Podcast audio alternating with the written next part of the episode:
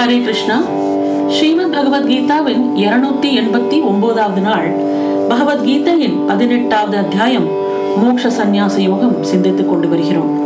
நேற்றைய தினம் நாம் என்ன பார்த்தோம் என்றால் பகவானை சரணாகதி அடைவதே இந்த பிறவியில் நாம் செய்ய வேண்டிய ஒரு காரியமாகும்.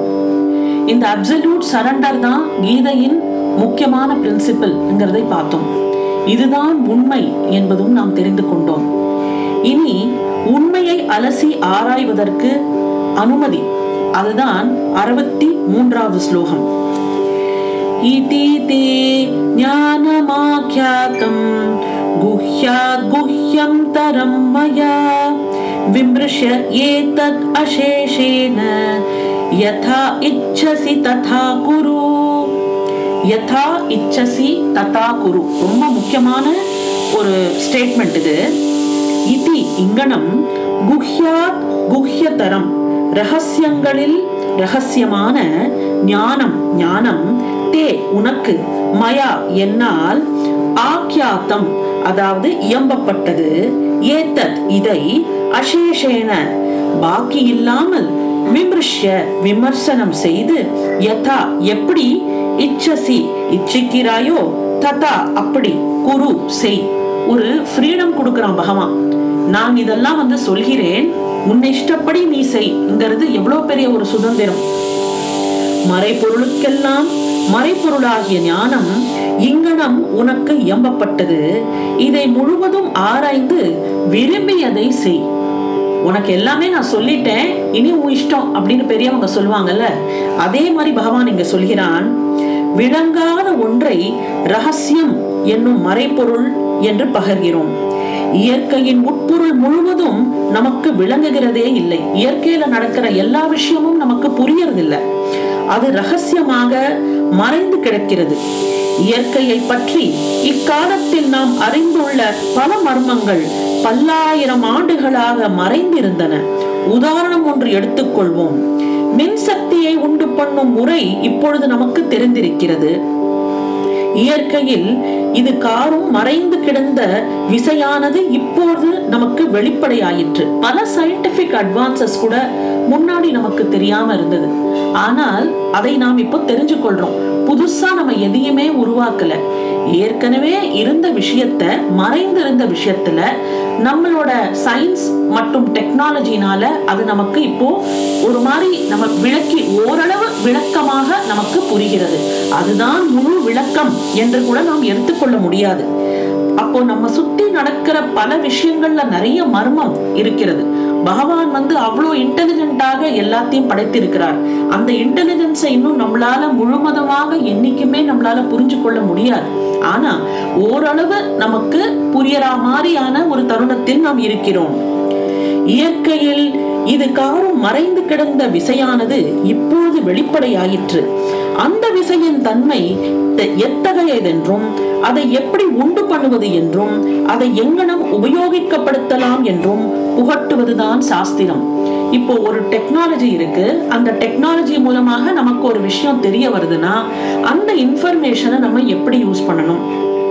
அப்படிங்கிறதுக்கு ஒரு ரூல்ஸ் நம்ம போடுறோம் இல்லையா? அப்படிங்கிறதுக்கு ஒரு கான்செப்ட் போட்டுக்கிறோம் இல்லையா? அதுதான் சாஸ்திரம். விளங்காததை விளக்குவதுதான் சாஸ்திரம். இருக்கையை பற்றி அப்படி எண்ணிருந்த சாஸ்திரங்கள் இருக்கின்றன. நம்ம படிக்கிற படிப்பு எல்லாமே ஒரு விதமான சாஸ்திரம் தான். About anything that we gain knowledge is a kind of shastra. மானுட வாழ்க்கையை பற்றிய சாஸ்திரம் இருக்கிறது. அப்போ பகவத்கீதை என்பதுதான் இந்த மானுட வாழ்க்கையை பற்றியான ஒரு சாஸ்திரமாகும். அது பிரம்ம வித்தை என்றும் யோக சாஸ்திரம் என்றும் பெயர் பெற்றுள்ளது. அனுஷ்டான முறையில் சாஸ்திரம் நமக்கு அளிக்கப்படும் பொழுது அது உடன்பாட்டு முறை என்றும் எதிர்முறை என்றும் ரெண்டு வித வடிவம் எடுக்கிறது. இப்போ நம்மளுக்கு ஒரு கான்செப்ட் சொல்லும் போது we may agree to the concept or we may not agree to the concept நம்மளுக்கு அந்த கான்செப்டுக்கு சார்ந்த எண்ணங்கள் நம்ம மனசுல வரலாம். இல்ல அதுக்கு எதிர்மறையான எண்ணங்கள். ஏன் இப்படி இருக்க வேண்டும்? இப்படி இல்லாமலும் இருக்கலாமே அப்படிங்கிற அந்த தர்க்கம் நம்ம மனசுல வருது இல்லையா அது எதிர்மறையான சாஸ்திரம் ஆகும் அப்போ ரெண்டு முறையும் இருக்கலாம். எதிர்மறையாகவும் நமக்கு தோணலாம் இல்ல அது சார்ந்தும் நாம் இருக்கலாம். இன்னதை செய் என்று ஆக்ஞப்பிக்கும் பொழுது அது உடன்பாட்டு முறை. இப்படிதான் செய்யணும் அப்படின்னு நம்மளுக்கு ரூல்ஸ். அந்த ரூல்ஸை நம்ம ஃபாலோ பண்ணும்போது அது நமக்கு நம்ம ஆக்யா அந்த இடத்துல நம்ம அந்த ஆக்யாவை நம்ம ஃபாலோ பண்றோம். இன்னதை செய்யாதே என்று ஆக்யாபிக்கும் பொழுது அது எதிர்முறை. இந்த காரியத்தை செய் இந்த காரியத்தை செய்யாதே. இப்ப எல்லாத்துக்குமே கட் அண்ட் ரைட்டாக ரூல்ஸ் இருக்கு இல்லையா? இதை பண்ணினோம்னா நல்லது நடக்கும். இந்த ரூட்ல போனோம்னா கெட்டதுதான் நடக்கும். அப்போ இதுல எதை சூஸ் பண்ணி நம்ம எடுத்துக்கிறோங்கிறது நம்மளோட ஃப்ரீடம்ல இருக்கு. It is up to our judgement to understand எந்த ரூட்டை நம்ம எடுத்துக்கணும்னு. ஏன் ஒரு விதத்தில் ஒழுக வேண்டும். ஏன் மற்றொரு விதத்தில் ஒழுகலாகாது என்பதற்கும் தக்க காரணங்களையும் அது எடுத்து போதிக்கிறது. இப்போ இப்படி செஞ்சா நல்லது இப்படி செஞ்சா நல்லது இல்ல இதுக்கு ஏன் நல்லது இல்லைங்கிற அந்த காரணமும் அந்த சாஸ்திரத்தில் கூறப்பட்டிருக்கிறது. யுக்தி பூர்வமாக புகட்டுவதுதான் சாஸ்திரம். குருட்டு நம்பிக்கையை சாஸ்திரம் ஆமோதிப்பதில்லை.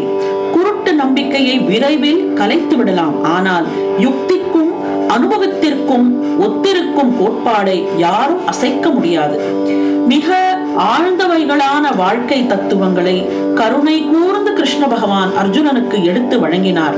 அவர் புகட்டியவைகளை வேண்டியவாறு ஆராய்ச்சி செய்வதற்கான இச்சா சுதந்திரத்தையும் அவனுக்கு அவர் அன்புடன் அளித்தார். உண்மையானது எம் மனிதனால் சொல்லப்படுகிறது என்பதை அடிப்படையாக கொண்டதல்ல. உண்மை தனக்குத்தானே சான்று ஆகிறது. உண்மையை நன்றாக அலசி ஆராய்ந்து நீ விரும்பியதை செய் என்கிறார் பகவான். இதுதான் யதா இச்சசி ததா குரு. இது எல்லாத்தையுமே உனக்கு உண்மையாக விளக்கி சொல்லிட்டேன். இனி உன் இஷ்டப்படி செய். உன்னோட விருப்பத்தை வச்சு நீ செயல்படு. அப்போ இந்த இடத்துல எந்த விதமான ஒரு ஃப்ரீடம் கொடுத்திருக்காருன்னு பாருங்க. இதுதான் உண்மை என்றும் சொல்கிறார். இந்த உண்மையை ஆராய்ந்து பார்க்கிற சுதந்திரமும் உனக்கு உண்டு. நீ இதை வந்து தீர ஆராய்ந்து பாரு. அப்புறம் உனக்கு என்ன இஷ்டமோ அதை செய். உடல் வளர்ச்சிக்கும் அறிவு வளர்ச்சிக்கும் ஆன்ம வளர்ச்சிக்கும் சுதந்திரம் முக்கியம் அவசியமானது. இந்த ஃப்ரீடம் ஏன் பகவான் கொடுக்கிறார்? இல்லைன்னா எதுவுமே நம்மளால செய்ய முடியாது. சொர்க்கமே இருந்தா கூட நம்மளுக்கு ஃப்ரீடம் இருந்து செயல்படுறதுக்கான சுதந்திரம் இல்லைன்னா ரொம்ப கஷ்டம் இல்லையா? அதனால எந்த விதமான ஒரு வளர்ச்சிக்குமே ஃப்ரீடம் ரொம்ப முக்கியம். Freedom of thought freedom of expression இதெல்லாம் ரொம்ப முக்கியம். உடலின் வளர்ச்சி உள்ளத்தின் வளர்ச்சி ஆன்மீகத்தில் வளர்ச்சி எல்லாத்துக்குமே சுதந்திரம் என்பது ரொம்ப அவசியமாகிறது. அடிமைத்தனத்தில் அடக்கி வைக்கப்பட்ட உயிர் ஓங்கி வளராது. புகட்ட வேண்டிய யாவையும் சொல்லியான பிறகு அவைகளுக்குள் விரும்பியதை செய் என்று கிருஷ்ணன் அனுமதி கொடுக்கிறார். சான்றோர் புகட்டும் செந்நெறியின் சிறப்பு இதுவேயாம். எப்பவுமே ரொம்ப பெரியவங்க நம்மளை வந்து அப்படியே கட்டாயப்படுத்த மாட்டாங்க. எந்த ஒரு காரியத்திலையும் கட்டாயப்படுத்தி அப்படியே அமுக்கி இப்படிதான் செய்யணும் அப்படின்னு சொல்ல மாட்டாங்க. அவங்க வந்து சட்டிலா இது நல்லது இது கெட்டது அப்படின்னு எடுத்து சொல்லிட்டு இதுல எது இதுவோ it is your choice it is your judgement அப்படின்னு சொல்லும்போது அப்போ அது பின்னாடி இருக்கிற ஆழமான மீனிங்கை நம்ம புரிஞ்சுக்கிறோம். ஏன்னா அதுக்கான சாய்ஸ் அந்த ஜட்ஜ்மெண்ட்டுக்கான சாய்ஸ் நமக்கு கொடுக்குறாங்க என்றால் அது அவங்களோட பெருந்தன்மையை காட்டுகிறது. அப்போ நம்மளோட ஜட்ஜ்மெண்ட்டை நம்ம சரியாக பயன்படுத்தி சரியான பாதையை நாம் எடுத்துக்கொள்ள வேண்டும். எல்லாமே depends on the kind of choices we make in life இப்போ பல சமயத்தில் நம்ம ஏன் கஷ்டப்படுறோம் கஷ்டப்படுறோம்னா it is due to our wrong choice அந்த ராங் சாய்ஸ் நம்ம ஏன் பண்றோம்? பிகாஸ் ஆஃப் ராங் ஜட்ஜ்மெண்ட் அந்த ராங் ஜட்ஜ்மெண்ட் நமக்கு ஏன் வருது? Because of wrong kind of thoughts the wrong kind of paradigms that we have in our mind அப்போ நம்மளோட சரியான தாட் ப்ராசஸுக்கு நமக்கு என்ன உதவும் என்றால் சாஸ்திரம் தான் உதவும். ஏன்னா நம்மளோட தாட் ப்ராசஸை கைட் பண்றதுக்கு நம்மளுக்கு ரூல்ஸ் வேணும். அந்த ரூல்ஸ் தான் அந்த சாஸ்திரம். அந்த சாஸ்திரத்தில் சொல்லியிருக்கிறபடி நாம் போனோம் என்றால் நமக்கு தெரியும் இந்த டெஸ்டினேஷன் இங்க தான் போய் சேரும் அப்படின்னு. வேற விதமான ரூட்டை நம்ம எடுத்துட்டோம்னா then it is our choice அதுக்கு வர வேண்டிய பராபலன்களை அனுபவிக்கிறதும் நம்மளோட சாய்ஸ்னால தான் மனிதனுடைய முயற்சிகள் எல்லாம் எதில் முற்று பெறுகின்றன என்ற முடிவான உண்மையை இனி மூன்று ஸ்லோகங்களில் பகவான் பகர்கின்றார் அறுபத்தி நான்காவது ஸ்லோகத்தில் இருந்து அறுபத்தி ஆறாவது ஸ்லோகம் வரைக்கும் சரணாகதி தத்துவம் ரொம்ப முக்கியமான ஸ்லோகங்கள் இனி அறுபத்தி நான்காவது ஸ்லோகம் பார்ப்போம் सर्वगुह्यतमं भूयः शृणु मे परमं वचः इष्टः असि மே திருடம் இதி ததக வத்ஸ்யாமி தேஹிதம் மே என்னுடைய சர்வ குஹ்யதமம். எல்லாவற்றிலும் ஆழ்ந்த பரமம் வச்சக மேலாம் மொழியை பூயக. திரும்பவும் ஸ்ருணு கேள். மே என்னுடைய திருடம் திடமான இஷ்டக அசி. இஷ்டமாயிருக்கிறாய் ததக ஆகையினால் தே உனக்கு ஹித்தம் நல்லதை பக்ஷ்யாமி நவிலுகிறேன். அனைத்திலும் ஆழ்ந்த எனது மேலான மொழியை மீண்டும் கேள். நீ எனக்கேற்ற நண்பன் ஆகையினால் உனக்கு நல்லதை நவிலுகிறேன். இந்த இடத்துல எத்தனை ஆத்மார்த்தமா பர்சனலா பகவான் பேசுறாங்கிறத நம்ம கவனிக்கணும். நீருக்குள் மிக ஆழமான இடத்தில் எல்லாரும் முழுகி பார்க்க முடியாது. அதில் வல்லமை பெற்றவர்களுக்கே அது இயலும். இப்பொழுது பகவான் புகட்டுகிற கோட்பாடு மிகவும் ஆழ்ந்தது. ஏனென்றால் அது ஜீவனுக்கு சிறப்பை அளிக்க வல்லது. ஸ்ரேயஸை பெற வேண்டும் என்று அர்ஜுனன் ஆரம்பத்தில் விண்ணப்பித்தான். அதை பெறுதற்கு உற்ற வழி இப்பொழுது புகட்டப்படுகிறது. அதை குறித்து அவர் பகரும் சொல்லானது பரமம் வச்சனம் மேலான மொழி ஆகிறது. மகா வாக்கியம் என்று அதை இயம்பலாம். இப்ப இந்த இடத்துல பகவான் சொல்றது மகா வாக்கியம் ஏன்னா பகவானே சொல்கிறார் வேதங்களில் உள்ள மகா வாக்கியங்கள் ஞானிகளால் நவிலப்பட்டவை. இது பரமாத்மாவானவர் தாமே பகர்கின்ற சொல்லாகிறது. ஏற்கனவே இயம்பிய கோட்பாடை முடிவுரையில் அவர் சித்தாந்தப்படுத்துகிறார். எப்பவுமே ஆரம்பத்துல சொல்ற ஒரு கான்செப்ட் கன்க்ளூஷன்லயும் சொல்லி முடிப்போம் இல்லையா? அந்த மாதிரி இது ஒரு மகா வாக்கியம் மகா வாக்கியமா இருக்கிறதுனால பகவானே திருப்பி இத சொல்லி ஒரு முடிவு ஒரு கன்க்ளூஷன்லயும் இதையே சொல்கிறார். புற உலகின் அமைப்பு பலருக்கு மறைபொருளா இருப்பது போன்று மரதத்தக்கத்து உள்ள இந்த தெய்வ மாண்பும் மறைபொருளாகிறது. எல்லார் உள்ளத்திலும் உறைந்திருக்கும் நல்ல உறவு ஆகிறான் இறைவன். உயிர்களை உயிர்ப்பிப்பதற்கென்றே அவனுடைய அருள் என்பது இயங்குகிறது. இயற்கையில் நிகழ்கின்ற நிகழ்ச்சிகள் அனைத்திலும் முடிவில் அந்த ஒரு காரியத்தை நிறைவேற்றி வைக்கின்றன. ஒன்றுக்கும் உதவாத ஜீவனை தனக்கு உகந்தவனாக்கி பிறகு அவனை தெய்வத்தன்மயமாக ஆக்குகிறான். இது வந்து பகவானோட அபார கருணை. எந்த காரியத்துக்குமே உதவாத இந்த ஜீவன். எத்தனையோ பாவங்களை செய்து பிறவி எடுத்த இந்த ஜீவன் இந்த பிறப்பு இறப்புங்கிற சைக்கிள்ல மாட்டிண்டு ஓரொரு பிறப்புலையும் பகவான் அந்த ஒரு ஆப்பர்ச்சுனிட்டியை கொடுக்குறான். இந்த ஆப்பர்ச்சுனிட்டியில எங்கேயானோ அவன் கூடயே இருக்கிறான். இந்த மாதிரி நம்மளை கைட் பண்ணி கைட் பண்ணி அவனோட கைடன்ஸை ஏதான ஒரு தருணத்துல நம்ம ஃபாலோ பண்ணிட்டோம்னா அவனை மாதிரியே நம்மளை ஆக்கிடுறான். அப்ப அது எப்பேற்பட்ட ஒரு கருணை? தன்னை போலவே இந்த ஜீவனும் ஆக வேண்டும். தன்னை வந்து இந்த ஜீவன் சேர வேண்டும். அப்படின்னு அவன் அயனாம உழைச்சுட்டு இருக்கானே அப்போ அந்த கருணை எப்பேற்பட்ட கருணை? இயற்கை எனும் பெரிய தொழிற்சாலையில் இந்த அரும் பணியானது ஓயாது நிகழ்ந்து கொண்டிருக்கிறது. எதுக்காக திருப்பி திருப்பி நாம பிறந்து இறந்து பிறந்து இறந்து இந்த சக்கரத்துல ஏன் சுழன்று இருக்கோம்? இந்த சக்கரத்துக்கு என்ன அவசியம் என்றால் இந்த சக்கரத்தில் சுயன்றால்தான் நம்ம மேல மேல இவால்வ் ஆகி ஏதான ஒரு தருணத்துல பகவானோட போய் ஐக்கியமாக முடியும். பகவானோட ஒரு பார்ட் தான் நம்மங்கிறது நம்ம புரியணும் புரிஞ்சுக்கிறோம் இல்லையா? சோ இது திருப்பி எப்படி நம்ம அவரை போய் அடைவது? திருப்பி நம்ம வீட்டுக்கு போய் எப்போ சேருவது? அவனோட வீடு தான் நம்மளோட வீடு. அப்ப அந்த வீட்டுக்கு போய் நாம் சேர வேண்டும் என்றால் அதுக்கான தகுதிகளை எப்படி பெறுவது? அவன் சொல்வதை கேட்டு அவன் எப்படி இயம்பிருக்கானோ அதே போல நம்ம நடந்துட்டோம்னா அப்போ அவனை மாதிரியே நம்மளை ஆக்கிடுறான். அதுதான் பகவானோட அபார கருணை. மக்கள் காலில் மிதியுண்டு ஒன்றுக்கும் உதவாத சேட்டையாக போகக்கூடிய நாணல் ஒன்றை கண்ணன் கையில் எடுத்து புல்லாங்குழலாக மாட்டுகிறான். இதே இது வந்து நம்ம திருநீர்லயும் நம்ம திருநீர் கான்செப்ட்லயும் நம்ம பார்க்கலாம். ஒன்றுக்குமே உதவாத பசும் சாணம். அந்த பசும் சாணம் அது ஒரு விதமான ப்ராசஸ் வென் இட் அண்டர்கோஸ் அது பகவானோட தலையில சூடுற திருநீராக மாறுகிறது. பகவானுக்கே அபிஷேகம் பண்ற ஒரு திருநீராக அது மாறுகிறது. எக்ஸ்பைரியே இல்லாத கெட்டு போகவே முடியாத ஒரு சமாச்சாரம் இந்த திருநீர் இல்லையா? எல்லாத்துக்கும் எக்ஸ்பைரி உண்டு. எதை எரித்தாலும் கடைசியாக ஆகிறது சாம்பல் தான்.